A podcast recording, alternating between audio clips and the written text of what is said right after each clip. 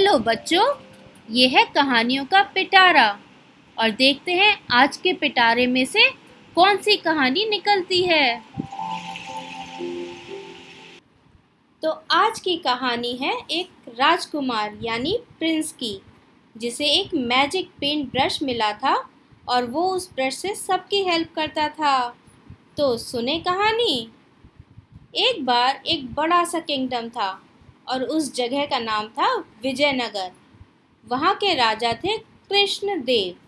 राजा कृष्णदेव बहुत दयालु थे और अपने किंगडम के लोगों के लिए काफ़ी काम करते थे। उनके किंगडम में सब लोग खुश थे। राजा कृष्णदेव अपने किंगडम में नदी के पास एक मंदिर बनवाना चाहते थे। जब उन्होंने वहाँ मंदिर का काम करवाना शुरू किया तो वहाँ खुद देखने गए कि सब सामान है ना? सब काम सही से हो रहा है। वो नदी किनारे खड़े थे कि तभी नदी के पास एक पत्थर के अंदर से उन्हें किरणें, यानी बहुत सी ब्राइट रेस दिखाई दी। वो ब्राइट रेस कहाँ से आ रही थी? वो सोचने लगे, देखने लगे। उन्होंने वहाँ पत्थर उठाकर देखा। पत्थर को उन्होंने एक हैमर से तोड़ा। अंदर से जो निकला वो देखकर वो आश्चर्यचकित रह गए। एक बहुत खूबसूरत सा पेंट ब्रश उनके हाथ में आ गया।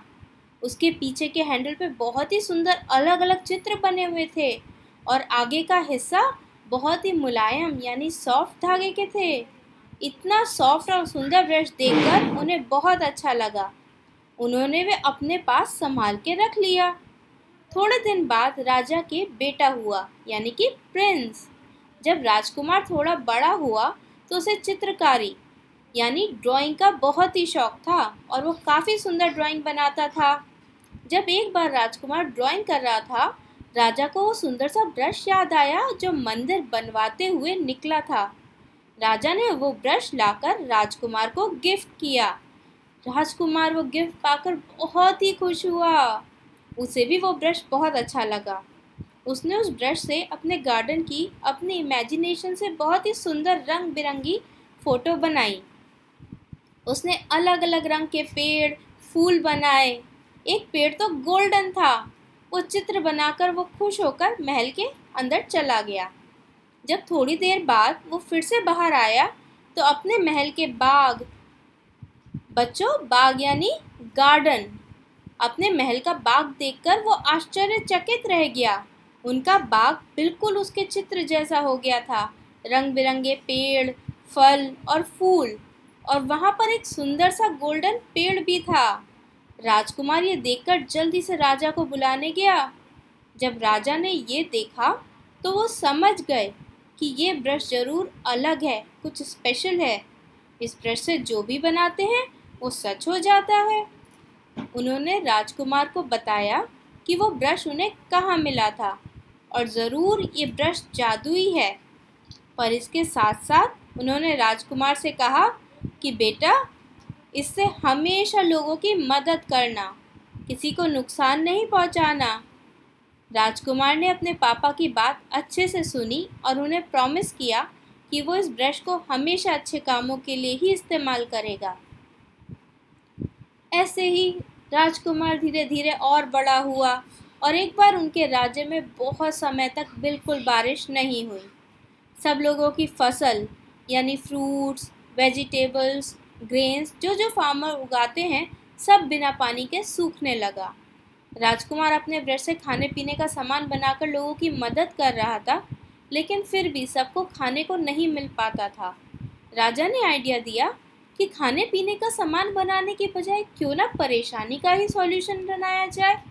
तुम बादल बनाओ, बारिश बनाओ, नदियों में बहता हुआ पानी दिखाओ, फिर लोगों को खुश दिखाओ। उनकी बात मानकर राजकुमार ने ये सब बनाया और थोड़ी देर में पूरे राज्य में झम झम झम झम झम बारिश होनी शुरू हो गई। सब लोग खुश हो गए। थोड़े समय में फिर से खेतों में अच्छी फ़सल लहराने लगी। सब लोगों ने प्रिंस की बहुत तारीफ़ की, उनको बहुत धन्यवाद किया। ये सब देखकर राजा के मंत्री में लालच आ गया। मंत्री वो होता है बच्चों, जो राजा की हर काम में हेल्प करता है, उन्हें आइडियाज़ देता है। मंत्री ने सोचा कि अगर ये ब्रश मुझे मिल जाए तो मैं बहुत सारे पैसे ज्वेलरी बनाऊँगा और बहुत अमीर हो जाऊँगा। ये सोचकर मंत्री ने ब्रश को चुराने का प्लान बनाया। वो रात को महल में आया और चुपके से जाकर ब्रश को उठाकर अपने घर ले गया। घर ले जाकर उसने ब्रश को ट्राई करने का सोचा। उसने पहले बहुत सारे कॉइन्स बनाए, लेकिन कुछ नहीं आया। उसने फिर बहुत सारी ज्वेलरी बनाई, पर फिर भी कुछ नहीं आया। उसे समझ नहीं आ रहा था कि कुछ हो क्यों नहीं रहा है। उसे बहुत गुस्सा आने लगा। तभी कुछ जादू हुआ। वो ब्रश के साथ वहीं पहुँच गया जहाँ ब्रश मिला था। ब्रश अपने आप चलने लगा। लिखा था, मेरे यूज़ किसी गलत काम के लिए नहीं किया जा सकता। मंत्री ये पढ़ ही रहा था कि जादुई रेज आई और ब्रश और मंत्री वहीं चले गए जहाँ से ब्रश आया था। जब राजकुमार सुबह उठा और ब्रश लेने गया तो उसने देखा कि ब्रश वहाँ नहीं है। उसने जल्दी से अपने पापा को बताया। राजा ने मंत्री को बुलाने के लिए सोल्जर्स को बुलवाया, पर मंत्री भी मिसिंग थे। राजा समझ गया कि मंत्री ने ही ब्रश को चुराया है। उन्होंने हर जगह सोल्जर्स को मंत्री को ढूँढने के लिए भेजा, पर सोल्जर्स को वो कहीं नहीं मिला। ब्रश और मंत्री को उसके बाद कभी किसी ने नहीं देखा। तो बच्चों, ये थी आज की कहानी। कैसी लगी आज की ये कहानी? अब अगली कहानी कल सुनेंगे।